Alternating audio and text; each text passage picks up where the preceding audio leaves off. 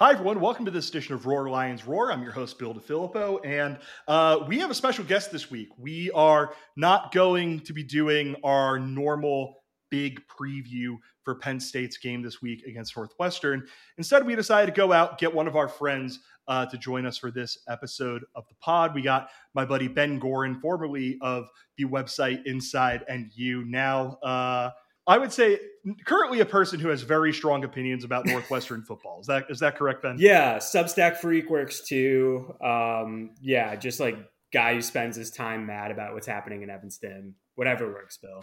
Eh, well, listen, Ben does. Ben is better at like conveying thoughts that are mad in a clear and concise and like and, and, like a way that you could tell he's upset, but it's coming from a place of like I care deeply about mm. this thing, which is why I, part a reason I wanted to have you on this episode of the pod, so you can give us a sense of what's going on with uh, the one and three Northwestern Wildcats. Northwestern started this season uh, with a win over Nebraska in Ireland. Since has played Duke, Southern Illinois, and Miami of Ohio. Uh, don't need to talk about how those went, although we will talk about how those went. The Wildcats, 98th in SP plus, 111th offensively, 75th defensively, 123rd on special teams. So Ben, now that that's all out of the way, how you doing? Uh, well, you know, other than football, it's okay. the fact that I have to expose myself to this every Saturday is uh, it's taking its toll, Bill. I, I won't lie to you. It's ruined three consecutive weekends for me, which is just like the worst place to be as a fan just like oh these 19 year old strangers have affected my mental health like exactly that's, that's cool that's how you know things are really going good well fortunately you have your nfl team the chicago bears mm. which uh, are they have an ohio state quarterback uh, a very good one yeah um, I, ha- I haven't watched a single snap I don't think it's Justin Fields' fault. Uh, and then you, in serious news, the Sixers had a good offseason. Yeah. So all, but they brought PJ Tucker in, and I have to like easily my least favorite play. Even when things go well, Bill, they're going badly. That's my existence as a fan. Well, let, us talk about Northwestern football because it was the thing that you and I talked about for a second before we came on the pod, Ben. It's that Northwestern has this nasty habit of like, it'll have a bad year or two. And then off of that second bad year, they'll start to build towards something. And you'll see a team that wins six six games, but like it's because their cross schedule cross conference schedule is a little tougher. They win seven games, you know, pull off an upset over a Penn State, a Michigan State, uh, you know, Iowa, someone like that. Mm-hmm. And then they use those three years of building as a springboard towards we win the Big Ten West this year. You know, you look in their recent history, uh, 2012, they finished 17th in the country, uh, 2015, 23rd, 2017, 17th, 2018, 21st, and then 2010, they were the number 10 team in the country. But as you and I were talking about it, it just feels like maybe as the college football arms race becomes a lot more competitive, Northwestern is starting behind the eight ball, and maybe this current stretch of struggling feels a bit different than some of the past ones under Fitz, Pat Fitzgerald. Yeah, I totally think so. Um, and you know, the truth of like light of existence as one of college football's have-nots is that if things are going good and they start going five percent worse, like it's really it's really bad. Like that's the margin that Northwestern was always on, and even in those years where they would win ten games and you know, earn the right to get their teeth kicked in by Ohio State in the Big Ten championship, there was always something like vaguely fraudulent about it. Like, you know, they won every single one possession game for, you know, three consecutive years. Just stuff where it's like, wow, I guess Northwestern is just a really bunch of well coached guys who can kind of finagle their way in here. Um, and once things get just that marginal amount worse, it starts to feel really bleak. Um, mm-hmm. And there's stuff that Northwestern is doing now that it wasn't doing in 2018. You know, like procedural penalties on special teams and like a bunch of penalties, and they're really loose with the ball now. It seems like every skill position player has a fumbling problem, uh, which doesn't feel like a Pat Fitzgerald team anymore. Mm-hmm. Um, and if Northwestern's not that, if they're not just going to be perfectly executing and maximizing whatever skill they have out, uh, it's a team that loses nine games uh, and they did it last year. Uh, and it certainly feels like three and nine would at this point almost be a success, uh, where they've put themselves so far behind the eight ball right now. Uh, and I think that starts with the defensive coordinator leaving town. Uh, I think Mike Hankwitz packing up and going on to that defensive coordinator box in the sky um, is really, really laid a lot bare. Uh, and Northwestern just mm. hasn't been able to fix it.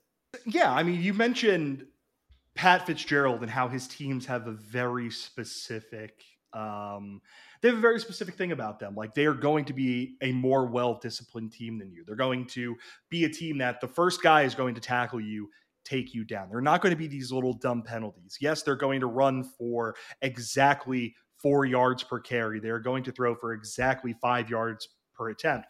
But four plus four plus four is a first down. Five plus five plus five is a first down. And just in watching them this year, they played a Nebraska team that was go. I, I think we can say they were going through it. Um, and then they played these last couple of games, and like I don't think any person can look them in the eyes and say that Northwestern is at a talent disadvantage against Southern Illinois or Miami of Ohio. Right.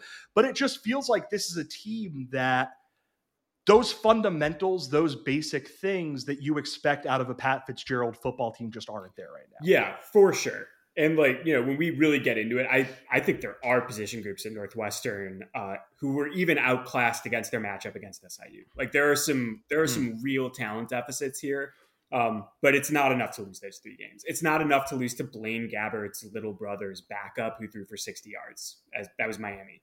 Um, like that shouldn't be happening. Uh, yeah i mean it's just a team that looks discombobulated a lot of the time on both sides of the ball uh, and the one game that they won was the one program who is permanently completely discombobulated. Um, and now they've gotten rid of Scott Frost, and hopefully things get better down there, or not. It'd be great if they stayed this bad. Um, but it's, you know, the Nebraska game that they won, there were these big busts like Donny Navarro, who's an Illinois transfer who caught like 10 balls last year, like had two touchdown catches and like 100 yards. And, you know, he's getting 60 yard plays on busted coverages. And it's like, oh, that's cool. Um, and then all of a sudden that just you know, stopped happening. You know, guys are running in the wrong places on defense, on offense, just getting these penalties that on an offense that really can't sustain it. Um, Ryan Hilinski throwing progressively more confusing interceptions. Uh, and yeah, it's just a team that if you if you have to be have a crazy talent advantage to win games playing like Northwestern's playing right now. And Northwestern mm-hmm. is never going to have a crazy talent advantage, even against these um, kind of podunk teams that they've been playing. Yeah, I'm I'm now looking at the uh, at the teams like just the stat breakdown for the game against Nebraska. I didn't realize Northwestern committed eight penalties yeah. for 65 yards compared to one for five yards for Nebraska. And if there's like one of the things that has defined that defined kind of the Scott Frost era of Nebraska football, it was just like a complete and utter lack of discipline all over the place like it, to what do you um to what do you attribute i know you mentioned a part of it was the defensive coordinator mm. but to what do you kind of de- contribute the fact that um the, the fact that we're seeing northwestern make mistakes have lapses and not necessarily be the team that we expect them to be in those years where things are humming. And again, Pat Fitzgerald is able to, you know, uh, gin up nine wins right. out of nowhere. Yeah. Um, so I think there there's probably a sober way to look at it and a little bit more fatalistic way to look at it. Uh, okay. I don't think that Northwestern has the horses that it used to. Um, and like the 2020 team, which is really good, um, that was Paddy Fisher's team and Peyton Ramsey's team. Peyton Ramsey, longtime starting quarterback in Indiana, had a noodle arm, but really knew what he was doing and was, you know, pretty good field marshal. Paddy Fisher, if you want to like really expose the difference between the NFL and college, look up his 40 time and how many accolades he pulled in college. Um, but he was just a great leader, a, a, guy who put his guys in the right position, put himself in the right position. Uh, and I'm not sure Northwestern has the guys on the field who can be that extension right now. Not to say that you know they're not solid dudes. I have no doubt that Bryce Gallagher is a great locker room guy. Uh, Bryce Gallagher is not a good middle linebacker. Uh, Ryan Hilinski is not a good quarterback. And when you don't have those guys on the field, um, that's probably the more like sober way to think about what's happening. If you want to get fatalistic with it, you know, maybe Fitz is a little bit too comfortable. You know, there was, it was a guy who's talking to the Green Bay Packers a couple years ago. He's extended to 2030 right now. Uh, made a couple of coordinator hires that I think it's fair to say were a little bit confusing. Uh, Mike Bajakian's pretty much nothing before he came to Northwestern. He's certainly nothing in Evanston. Jim O'Neill was like the worst defensive coordinator in the history of the NFL, um, but has some weird hookup with Pat Fitzgerald, and Pat Fitzgerald brings him in. Um, there are decisions made from an institutional level that feel a little bit like hubris, and it would make sense if an administration is making those kinds of decisions that perhaps they're a little bit more checked out. Um, perhaps they're resting on their laurels a little bit and don't have that just insane drive that I think Fitz had for a really long time. I'm not sure which one is more true. Yeah, I, well, part of, you you have to assume that part of it is Fitz is in year 17 Yeah. here. He's 47 year he's about to turn 48 years old. He has, if he wants, another two and a half decades of coaching Right. in front of him. And like part part of the thing that I wonder, this is something that I like I know you're going to mention at some point. Uh part of what I wonder is if Fitz is the kind of guy who he's now, as he's approaching, you know, 20 years as the head coach of his alma mater, like he doesn't have to explain a single thing to a single person. He's, you know, getting beers bought for him in Evanston for the rest of his life. Yep. Uh, does he have a statue? Not yet, actually. Okay, he's probably getting a statue Yep. at some point. All these sorts of things, and I just wonder if he is looking at if he's the kind of guy who uh, looks at how college football is going, looks at uh, the contract that Mel Tucker got, the promises for money that Mel Tucker got, the promises for all the stuff that James Franklin gets, that Ryan Day consistently gets, that all these teams that he has to compete with to win games. Like we're not even going to talk about recruiting Right. because recruiting at Northwestern is always going to be, you know, the uphill battle to end all uphill battles. I like part of me just wonders if he looks at all that stuff and wonders, like, man, I don't know if like, I, like I don't know. I, I feel like I could just kind of coast and I can kind of glide here because again, he doesn't need to prove anything to a single person. What it like? Can can you can you just for our listeners? Can you talk about the kind of uphill battle that is always going to exist at Northwestern, especially in light of the news that got announced two hours ago. Yeah. So Northwestern, in terms of all of the glittery stuff on the sides, Pat Fitzgerald has everything he could possibly want.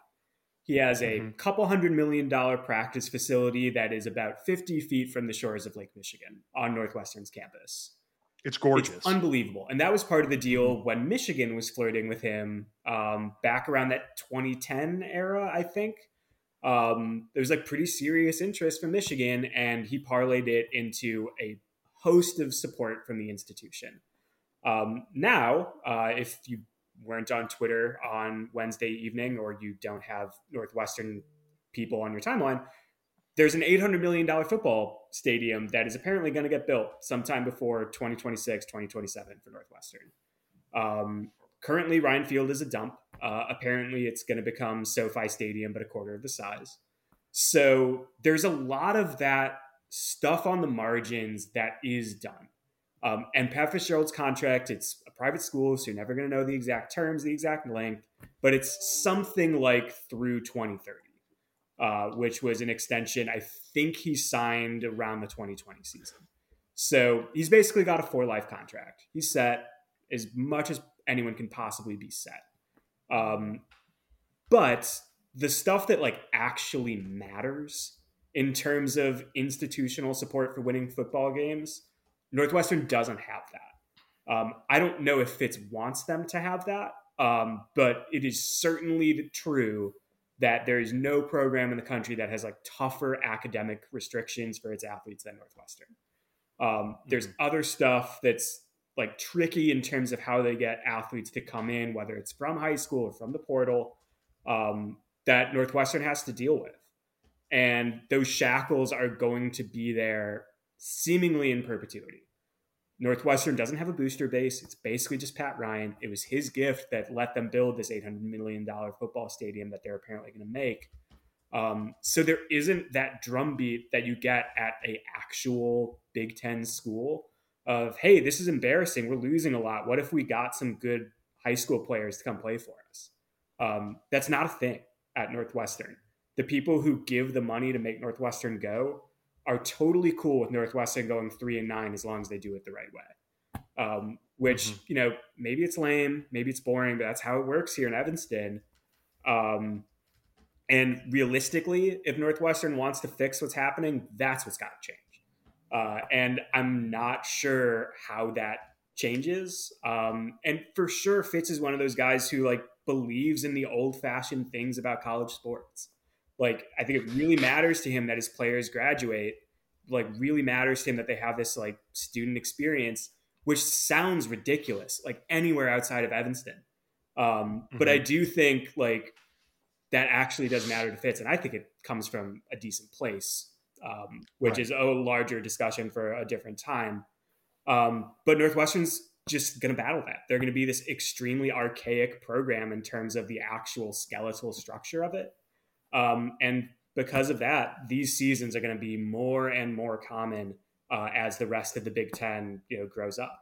Yeah, I mean, Penn State's the success with honor school. It's the Paterno Grand Experiment School. Like it's something that we very much empathize with, but also Paterno was doing that in an era before what you know people are not going to like. I'm saying is college football is a professional sports right right now for all intents and purposes. It, it, has been a professional sports league for a long time, and it's fascinating um, watching the true believers in that navigate this. It's not a long list of guys. Fitz is number one on yeah. it. But while you while you were talking, something I meant to do before the pod, I went and I looked at Northwestern's recruiting class rankings dating back to 2017, so the last six years. You know, if they have a, a redshirt freshman, a redshirt senior, or double redshirt senior on the roster, this is going to be go back to them. But 2022, they were the number 54 class of the country. 2021, they were 52nd.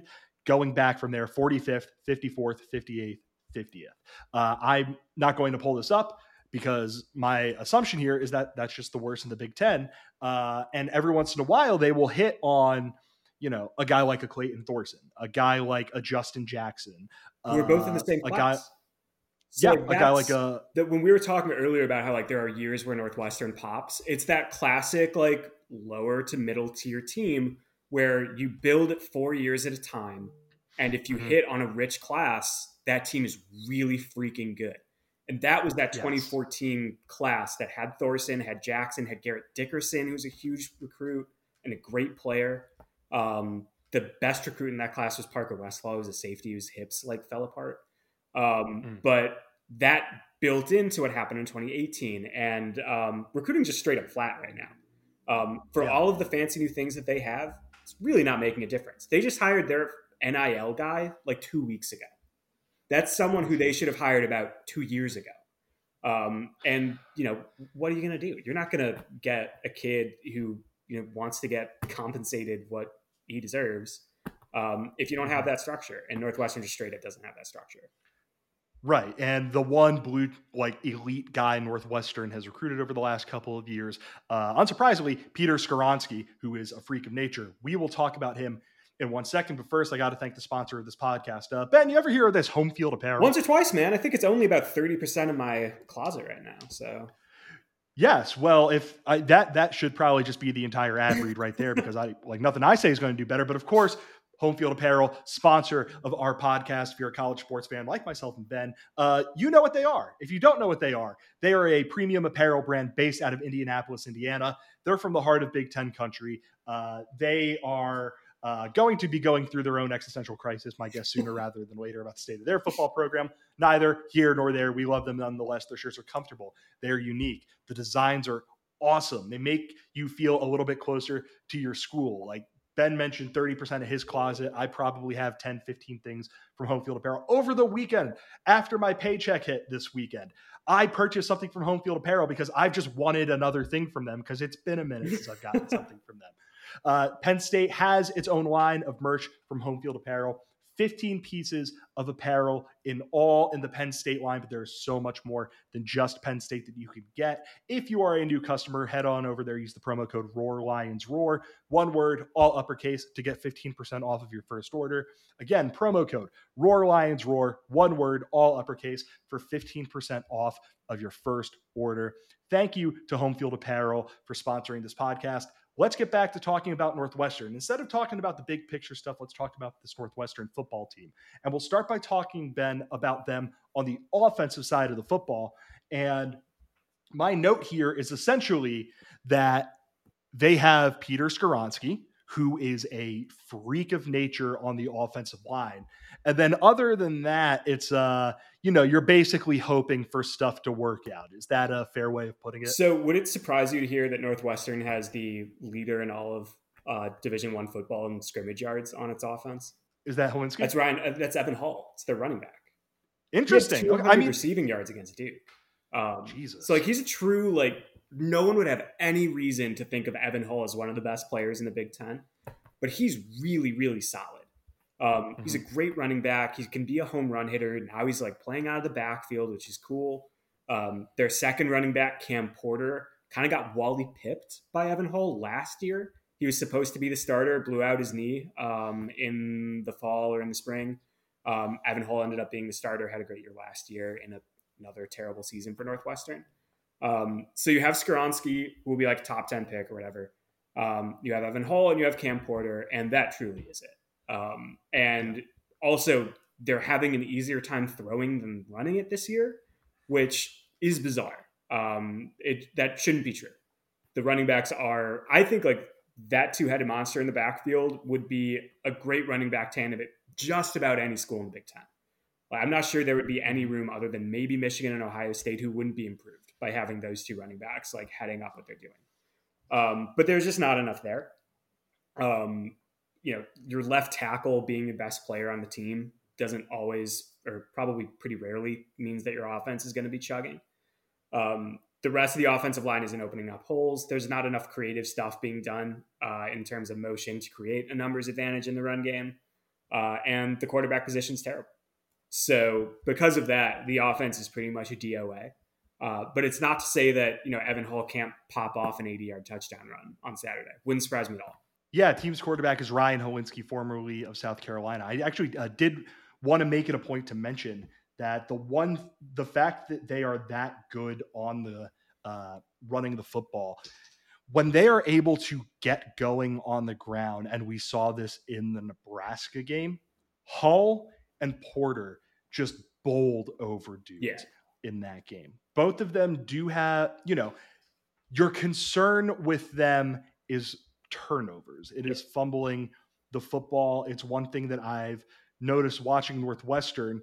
Uh, they're not always great at protecting uh, protecting the football. Northwestern uh, seven. Uh, no, give me a second. How many is that? Uh, ah, yes, they have lost seven fumbles on the year, which is the most in college football, tied with Illinois, Temple, and Stanford. But like I think you kind of get to a really good point of you know if you want to map out what the path for Northwestern winning against Penn State is, it is basically you don't do what they've had to do the first couple of games, which is fall behind and make Ryan Hilinski throw. If Hull and Porter can grind out four, five, six yards on the ground, which with the offensive line in front of them, not guaranteed, there's like actually a path for this offense to be effective here. For sure. Yeah, absolutely. Um, and they're able to do it against a very bad Nebraska team. Um, so yeah, if, if it's going to happen, that that'll be how it happens. Um, but you know, Northwestern running the ball this year has been really bad. Like I mm-hmm. stand by that Hull and Porter are great, but there's something like 110th in run efficiency. I mean, it's been really bleak. Um, and it's just because there's nowhere to run. Um, and in terms of the ball security problems, you know, Northwestern was getting its teeth kicked in by Duke and cut it to eight, driving the ball with less than a minute left to play. Evan Hull takes it down to the one yard line, fumbles it into the end zone. Northwestern loses. Last week, Malik Washington, who's the best receiver on the team, fumbled it twice, and Northwestern loses to Miami. Um, it is a weird problem, and it's one of those very non Fitz like team problems that seems to be uh, spreading in Evanston. But yeah, if, if, Northwestern scores points in this game, it's because they ran the ball well enough to make it easy on their quarterback. Yeah, and uh, Bill Connelly has pointed out that uh, efficiency in its in run defense has been an issue for Penn State. They're somewhere in the 90s nationally on that. I do want to ask, uh, just for posterity's sake, about the passing game. Do you think there's really much of a path for them to uh, God, not even against Penn State, do much of anything over the course of an entire football season. So they've got a couple of tight ends who are okay. Um, they've got a transfer, they're, Gordon. Um, they're a Big Ten West team. They better have. Yeah, you would hope. Um, they've got this kid Lang, who's pretty good too. Um, but Hilinski can't throw outside the hashes. He's okay over the middle, like, and can throw some deep middle passes. But if you make him throw it to a guy on the outside, um, it's more likely to go into Northwestern's own end zone than Penn State's. So, um, yeah, I mean, Penn State actually has you know athletes at corner and in the back end of their their secondary. So, yeah, I mean, I'd take my chances one on one all day. It's not like the wide receivers are that good, and even if they are open, I'm not sure it's a given that Hilinski hits them. Um, there's there's truly nothing to be afraid of. Um, Hilinski, hmm. like when you watch the beginning of the game, it would not surprise me if you hear the announcers talk about how Hilinski has a big arm. Uh, and then you will watch him throw a ball outside the hashes, and you will be as confused as me as to why that's his rep. Uh, he just doesn't have a Big Ten quality arm, um, and it's exposed when he has to go outside. My, so my hunch on this game, and this is a story that I have told uh, before in this podcast, was last year I went to Penn State's game against Rutgers. I had my seat, my my I will call them lovely all 22 seats, overlooking the entire stadium behind one of the end zones. And Penn State in that game put eight or nine guys in the box on every play, put their cornerbacks on islands against Rutgers wide receivers, and said, We know the one thing that you can do is run the football. We are not, we are going to try and stop you from doing that. You are not, if you want to try and throw it on us, perfectly fine go ahead and throw it and see what happens. And Rutgers saw that, and their entire game plan was basically, yeah, we don't care. We're just going to run the ball anyway. They threw it 23 times with their starting quarterback, they ran it 32 times. My hunch is that we're going to see something similar this week because, like you mentioned, like the I, I do like Northwestern's running backs. I do think if you can basically get Skoronski throwing dudes around, you have an area where you can run. And, you know, Hilinski has put up numbers once or twice, you know, not even once or twice this season against Nebraska, 314 yards against Duke, 38. Yeah. Against Duke, 435 on 60 attempts. He's averaging about 6.5 yards per attempt. So that's the big uh, one is that yeah. like Northwestern perhaps has been too willing to cave to the pressure to pass. So mm. when teams do load up, yeah, Mike Bajakian's totally fine to start throwing passes. The issue is you're not actually going to throw it over the top because you don't have anyone to get over the top, and Hilinski can't really hit him when you get there. So yeah. I, I, do think that the right thing for Penn State to do is to load the box. Um, and I think the response will be dink and dunk down the field from Northwestern that doesn't work. Yes, an interesting thing here Northwestern is seventh nationally in passing attempts. They are sixth nationally in passing attempts per game. They are tied for third nationally in completion uh, in completions, not um, completion percentage, and they are 100th in passer efficiency uh, or passer rating. So they're they're very willing to throw the football. Yeah, a lot of it's game flow, but they are certainly. I mean, there were times in the SIU game which it's so silly to have to break down tactically what happened against an FCS team. Um, mm-hmm. But for the first quarter of that game, it looked like Northwestern could just run a power run for six yards and go score a touchdown. They could do that every single time. Um, and they just like got bored with it and started throwing it, and then everything stopped working. Um, mm. So it's it's a weird hiccup that they're so willing to get into this. You know, it's not air raidy, it's not even West Coast. It's just like throwing a bunch of short passes and passes behind the line of scrimmage when you know you have a supposed to be good offensive line and two really good running backs. So it's been a frustration, I think. And then moving on to the other side of the football, it's the it, it's the thing that you expect Northwestern to be good at through hell and high water, right? You expect Pat Fitzgerald to have a good defense, but so far this season, that hasn't necessarily been the case. Against Nebraska, allowed 28 points against Duke, 31 against Southern Illinois, 31 against Miami of Ohio. Yeah, they allowed only 17 points and 217 yards, but like you should do that mm-hmm. against Miami of Ohio. So, what's been going on with this Northwestern team? I know this Northwestern defense. I know you mentioned a little bit earlier that in Jim O'Neill they have a new defensive coordinator or a second year. Yep, second year defensive coordinator. So we can start there. Um, and I think like the really fatalistic read on the last couple of years of Northwestern football is that maybe when we look back on 2010 to 2020, when it's 2028, we'll realize that Mike Hankwitz is actually the coach of Northwestern. And Pat Fitzgerald was drafting off of maybe the best defensive coordinator Evanston or maybe the conference has like ever seen. Um, the way that that team maximized what it had year after year of just strangling don't bend but don't break defense was incredible. Um, it was on the margins, like I said earlier, and now with Jim O'Neill, the attention to detail isn't there, um, and the scheme isn't as good, and maybe that's why the defense now is mediocre to bad week in mm. week out. Um, I, I do think Jim O'Neill is a bad coach. I think his history as a coach bears that out when you look at what he did. Um, I think he was in Cleveland when they had that just horror show year on defense. That was his team. Um, Cleveland Browns, like in the NFL. Um, I think that he is. It, it, it, if you would like, I will now go through and read uh, the NFL teams for which he was the defensive coordinator. Yeah, yeah, this will be fun. The the uh, 2014-15 Cleveland Browns, uh, the 2014 Cleveland Browns went. Let me pull this up right here. Uh, seven and nine. The 2015 Cleveland Browns went three and 13 and allowed uh, second only to the Jacksonville Jaguars in the AFC, 432 points on the season.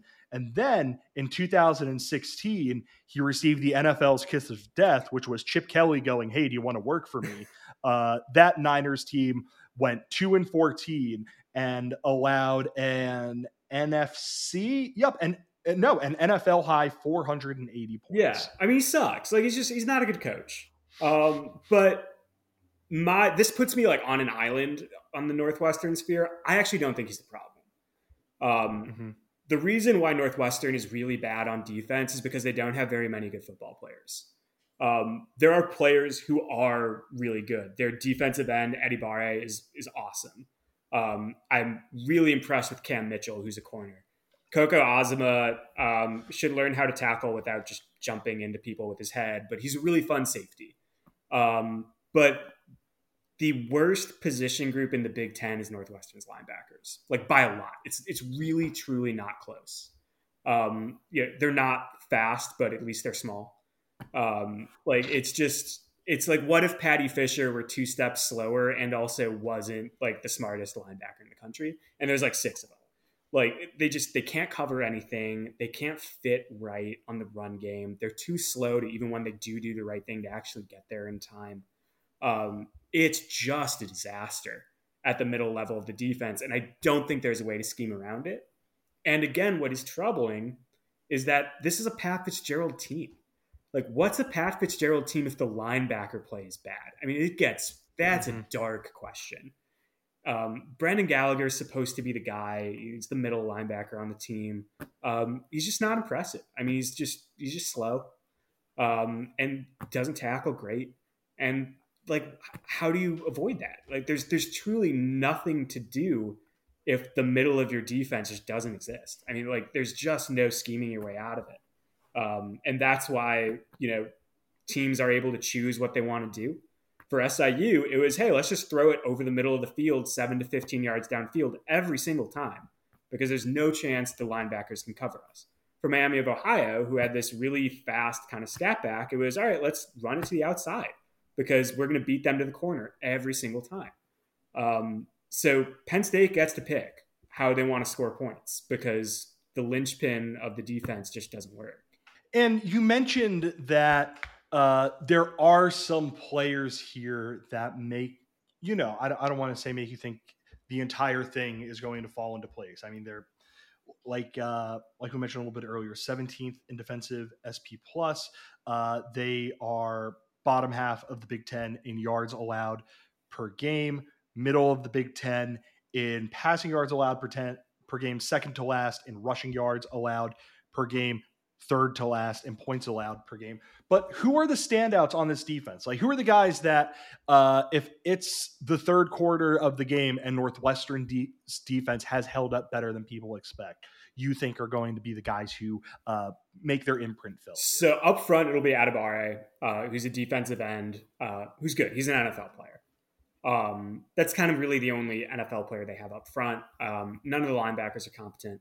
Uh, and then at the back end, there are they're really dinged up. Like a lot of guys have missed time. Azema missed time in the SIU game. Um, I think Mitchell might have been out against SIU too. AJ Hampton's been banged up. Um, those three guys are really good. Cam Mitchell's probably the best. Azema's probably my favorite just because he's really violent, but he's hurt.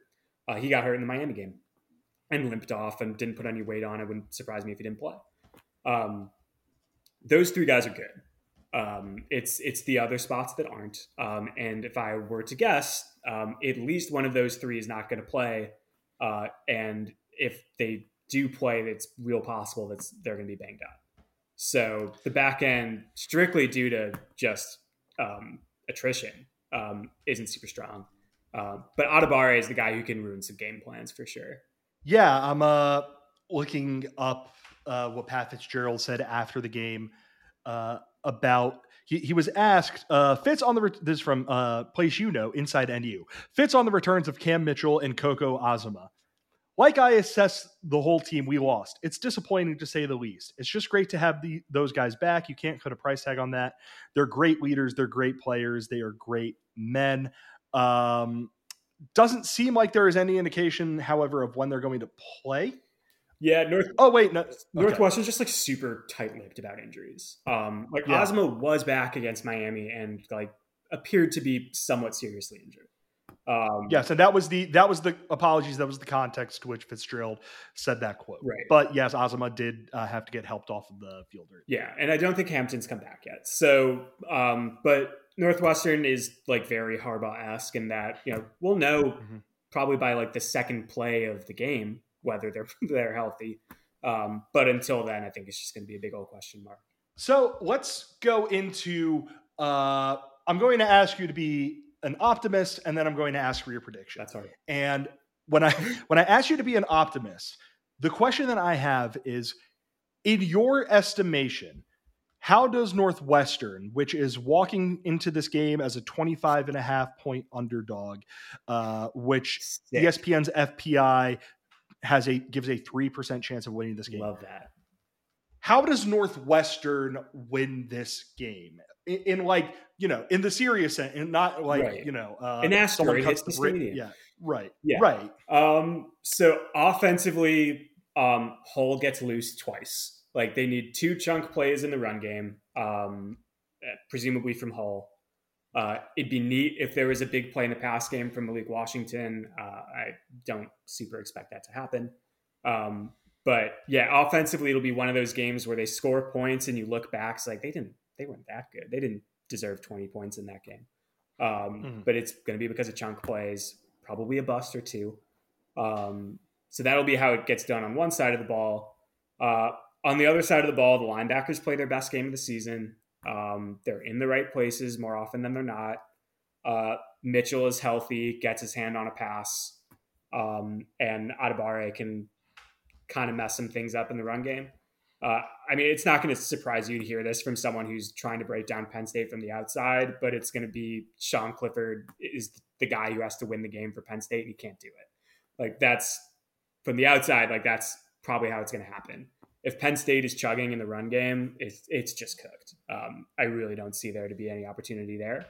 Um, and the way that Northwestern, I think, wants to move the ball should negate Joey Porter um, and what he can do to wreck game plans, just because they hopefully won't throw it on the outside all that often. Um, so that's kind of the route, um, and that is as optimistic as I can get. Like Penn State fucks up, and like Northwestern is gifted a couple of touchdowns um, I think even hoping for anything more than that is is not a super productive use of anyone's brain space. Because um, Northwestern is just cooked. I like they're just going to be outgunned um, and outcoached, um, which is not something I like to say uh, going against the James Franklin team. But behold, it's where I am. Fitz does have Franklin's number.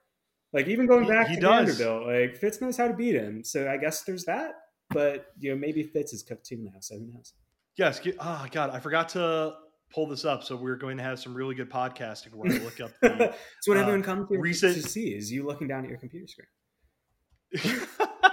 yes, uh, the recent matchups in this series: Penn State won in 2017. Northwestern won the two before that, 2014. That was a 29 to six win in Happy Valley, and then of course the disgusting game in uh, 2015, 23-21. Which, if I remember correctly, that was the game that, uh, if I remember correctly, that was the game where like the alarm bells really went off for me about that Penn State team. Yeah. Uh, wait, yeah, because at that point, Penn State entered that game seven and two. Uh, they there were a couple games in there that weren't great. There was the loss to Temple. There was a loss to Ohio State. There was a really gross win over Army, but they had managed to take care of business against Buffalo, Rutgers, San Diego State, Army, Indiana, Maryland, and Illinois. And then they ended the season with a two point loss to Northwestern. Uh, if I remember correctly, Hackenberg caught a touchdown. That, that yeah, I mean that sounds right. Gino, I that's think like- Gino Lewis threw it. That's like the old Yeah. Northwestern, right? Like, and Right. I think like the important thing for any opposing fan to recalibrate their head about watching Northwestern is that Northwestern isn't going to win games by making it, you know, a triple overtime game that ends 13 to 10. Like that's Yeah. that's just not how it works anymore. They're not going to yuck up the game. If they're going to win, it's because they like made big plays happen on either side of the ball right. it's just so different now. Um, like you know, because usually if you asked me that question a couple years ago, it'd be like, yeah, you know, Northwestern scores a touchdown and wins with seven points. They have the they have the ball for 40 minutes. Yeah. They force three turnovers. Like they they're Penn you know, State misses 10 for 12 on third downs. Goals. Yeah, like, like right. That's just that's just ain't it. You know, it's just not the way the team's built. It's supposed to be disruptive on either side of the ball.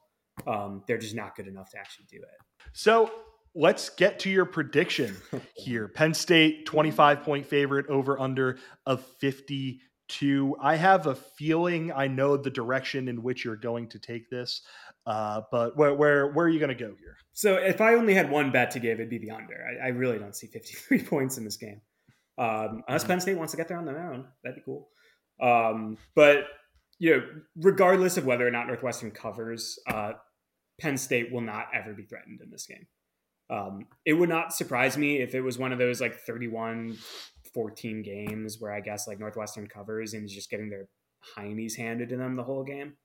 Um, but it'll be a very, very comfortable Penn State win. Um, it- you'll probably end up having some misattributed optimism about what you can do on the peripheries of defenses because the outside linebackers for Northwestern are very, very slow. So, um, yeah, it, it'll be a cruise and a snooze. Like the under, I think is is the right way to go here. It, it is a 3:30 p.m. kick in Happy Valley. I don't remember who the play by play is, but I know Dan Orlovsky is on this football game. Uh, so actually, you know what? I'm actually excited that Dan Orlovsky is on this football game because this is the first game that he will do since Jimmy Garoppolo ran out of the back of an end zone on Monday Yeah. Night Football. And like Dan Orlovsky got the greatest redemption that any human has ever had in their entire life. So Yeah, Uh, finally. I'm also excited that Orlovsky's on the call because he has to be unhappy and watch this game for four hours. So that's like some cosmic justice, I think. I so a- after spending all this time talking to Ben, I will give my bit of a prediction, which basically is I think last week Penn State did what Ben said Northwestern did against Southern Illinois, which was race out to a 14 0 lead. Look fantastic. Everything seems to be humming, everything seems to be working. And then they just kind of fall asleep at the wheel a little bit. It's 14 14. They need to go out there, score right before the half. It's 21 14. I think Franklin has said some stuff this week about wanting to fold in younger guys, get them reps, get Drew Allar some reps at quarterback, that sort of thing. But I think he just has a little bit too much respect for Pat Fitzgerald to just say, like, all right, uh, we're going to score in the first two drives, and then we're going to put in Sean Clifford's redshirt freshman brother to go play wide receiver. I think William, I think William Clifford's going to be a nice player. Neither here nor like just the general point of like we're going to start going down the depth chart here. I think Penn State looked like a team last week that was coming off of an emotional win, uh, a convincing win against Auburn. And I think this week before the bye is their last chance before uh, a stretch of at Michigan, Minnesota, and Ohio State to make some sort of a statement, but more than anything, just not you know, not leave a bit of a sour taste in anyone's mouths with that extra week off because you were farting around for, you know, a quarter and a half against a team that you should beat. So I don't think Penn State's going to cover. Uh, I don't think Penn State's going to hit the over on their own. I do think they cover that 25 and a half. I think something in the ballpark of like 38 to 10 oh makes a lot of please kill me makes sense here. I, I, I, apologize, but don't don't worry, Ben you're you're you're going to get a you're going to get your moment in the sun here in a moment. Uh, but I generally think that Penn State is approached last week's game a little bit wrong. A little too lackadaisical, a little too happy to put take their foot off the gas, a little too happy to go. We're going to just play all these young guys, see what happens. I think they need to use this game as an opportunity to say, we're not putting in the young guys until this game is totally out of hand. And I hope they use it that way. And with all that boring stuff out of the way, it is time for the part of this podcast that I am most looking forward to, uh, which is the final thing we're going to do before we leave, which is just me writing down Ben is allowed to slander any and every Penn, uh, fo- any and every football program he wants. I will say, no Northwestern. You have done yeah, plenty of that, uh, but any any football program uh, in the Big Ten, in college football as a whole, just go, go, just go off a little bit. I mean, so yeah, go ahead. Like it has to start with Iowa because they're so funny to me. Like as you are, you are, you are in friendly confines. If you were going to make fun of the Iowa Hawkeyes, yeah. I mean, like as a team that has two joker coordinators and you know a head coach who wants to win every game, twelve to eight. It's amazing that I can point at another program and be like, "Wow, you guys are just bleak. Like you guys are just a bunch of losers." like the fact that Kirk Ferentz has his just absolute ridiculously dumb son running that offense just getting worse every year is awesome. Like that's so funny. Like that's it's that Spencer Petras has regressed from where he was last year is like not possible. Like we've reestablished what absolute zero is. That Spencer Petras is now even worse as a college football quarterback. That's great. Um, that Northwestern Iowa game this year uh, should be played underground. Uh, it should be played in a bunker outside NORAD and just like kept away from the masses because it's going to be just apocalyptic. It's so uh, real, real quick before before you uh, keep going mm. and you move on to the next program, mm-hmm. whatever.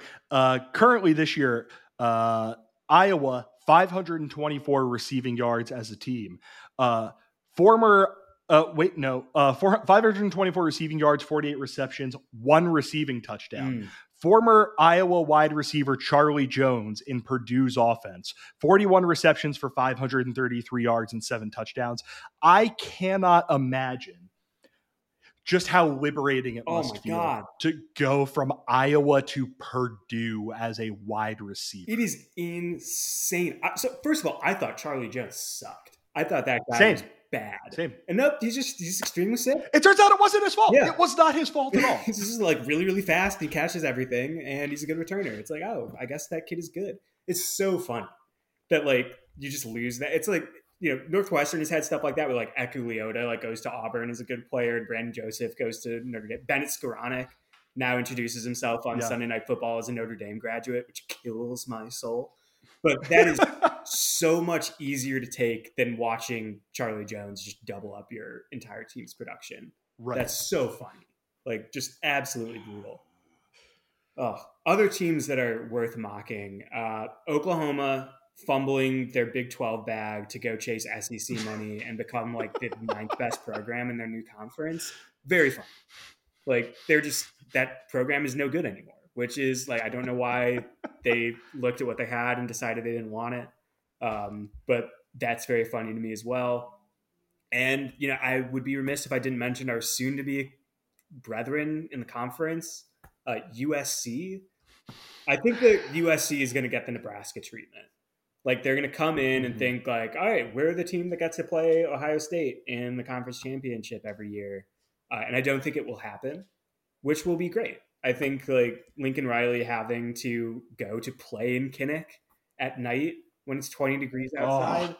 Oh, the first game that he loses in Big Ten West fashion is going to be just such a true delight to watch, and he deserves it for joining the Big Ten while he's in Los Angeles, which uh, is a crime against God. So he will deserve everything that he gets for his team. I a, a thing I, I've I've tweeted about this in the past, but a thing that fascinates me about USC and UCLA. UCLA, another just joker. Oh football. God, just not the fact the fact the fact that they get to call the Rose Bowl home is offen- is offensive to yeah, me. But how often will those teams have to play uh, the oh, the uh, blessed 11 a.m. local time kick in Evanston? And how often will like Big Ten teams have to play the 10 p.m. Eastern time kick out there? Like I feel like, uh, like I, I know I know the only thing that was thought through in all of this was get our money by like everybody involved. But I'm just fascinated in what it looks like the first time that you know uh, Indiana has a 10 p.m. kick, it, 10 p.m. local time kick in Los Angeles, or they are their bodies think it's 6 a.m.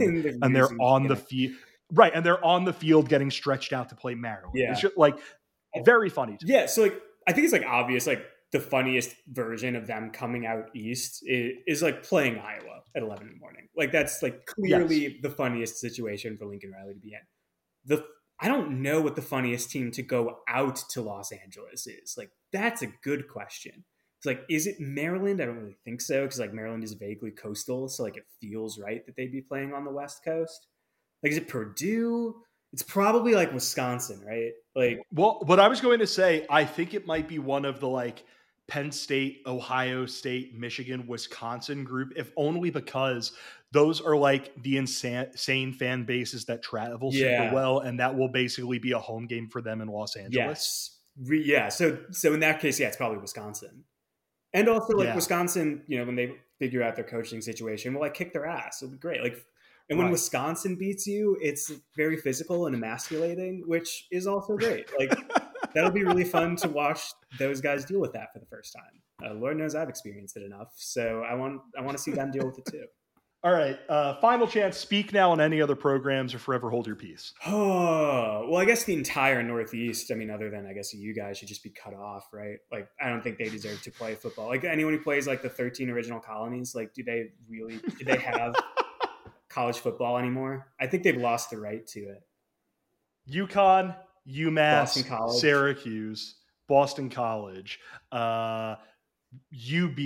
Yeah. Um, yeah. Just don't It's- deserve it, at all. net bet net focus on basketball. You guys are Right. That that that area is good at basketball. Yeah. Northwestern Yeah. lost to New Hampshire Right. once. That was fun. When Chip Kelly was there in 2006. That's a little fun fact. Uh, was was uh was Ryan Day on his staff? Uh, no, but Colin Kaepernick was the quarterback. oh, nobody's going to get that. yeah, we're bringing it way back. We're bringing it back to 2012 Twitter bets. So we're getting real. That's deep. right. It's 8 p.m. local. It's time to get crazy with it. Well, now speaking of which, uh, 8 p.m. local. I need to go walk my dog sometime soon. Ben, thank you very much for joining us. Tell the people where they can find your stuff. You can find me at KickNyrgios, K I C K N Y R G I O S on Twitter. Uh, and I also have the aforementioned Substack Freak, uh, which is Love40 um, at substack.com. So you can check me out there. Uh, and that's where I weep for about 1,300 words every week about what horrible tragedies befallen Northwestern. Also, if you're a tennis fan, Ben is really good at writing about tennis. Like, actually, very good at writing about tennis. So, I highly recommend that. Thank you, uh, Ben, for coming on, and thank you to all of you for listening to this edition of the podcast. As always, make sure you're subscribing wherever you go and get your podcast. Head to the link tree in our Twitter bio and leave us a five star review if it is a platform that allows you to do that. If you're in YouTube and you're in the comment section, make it the one nice place to talk to other people on YouTube. There is literally no other one. This one should be pretty nice. Uh, thank you, everyone. Uh, make sure you're following us on our Twitter account at RLR blog. Uh, and yeah, thank you to Home Field Apparel one last time for sponsoring this edition of the podcast. Uh, if you are a first time customer, promo code Roar Lions Roar, one word, all uppercase for 15% off of your first order. One last time, thank you everyone for listening to this edition of the podcast. I'm Bill DeFilippo. Take care, everyone.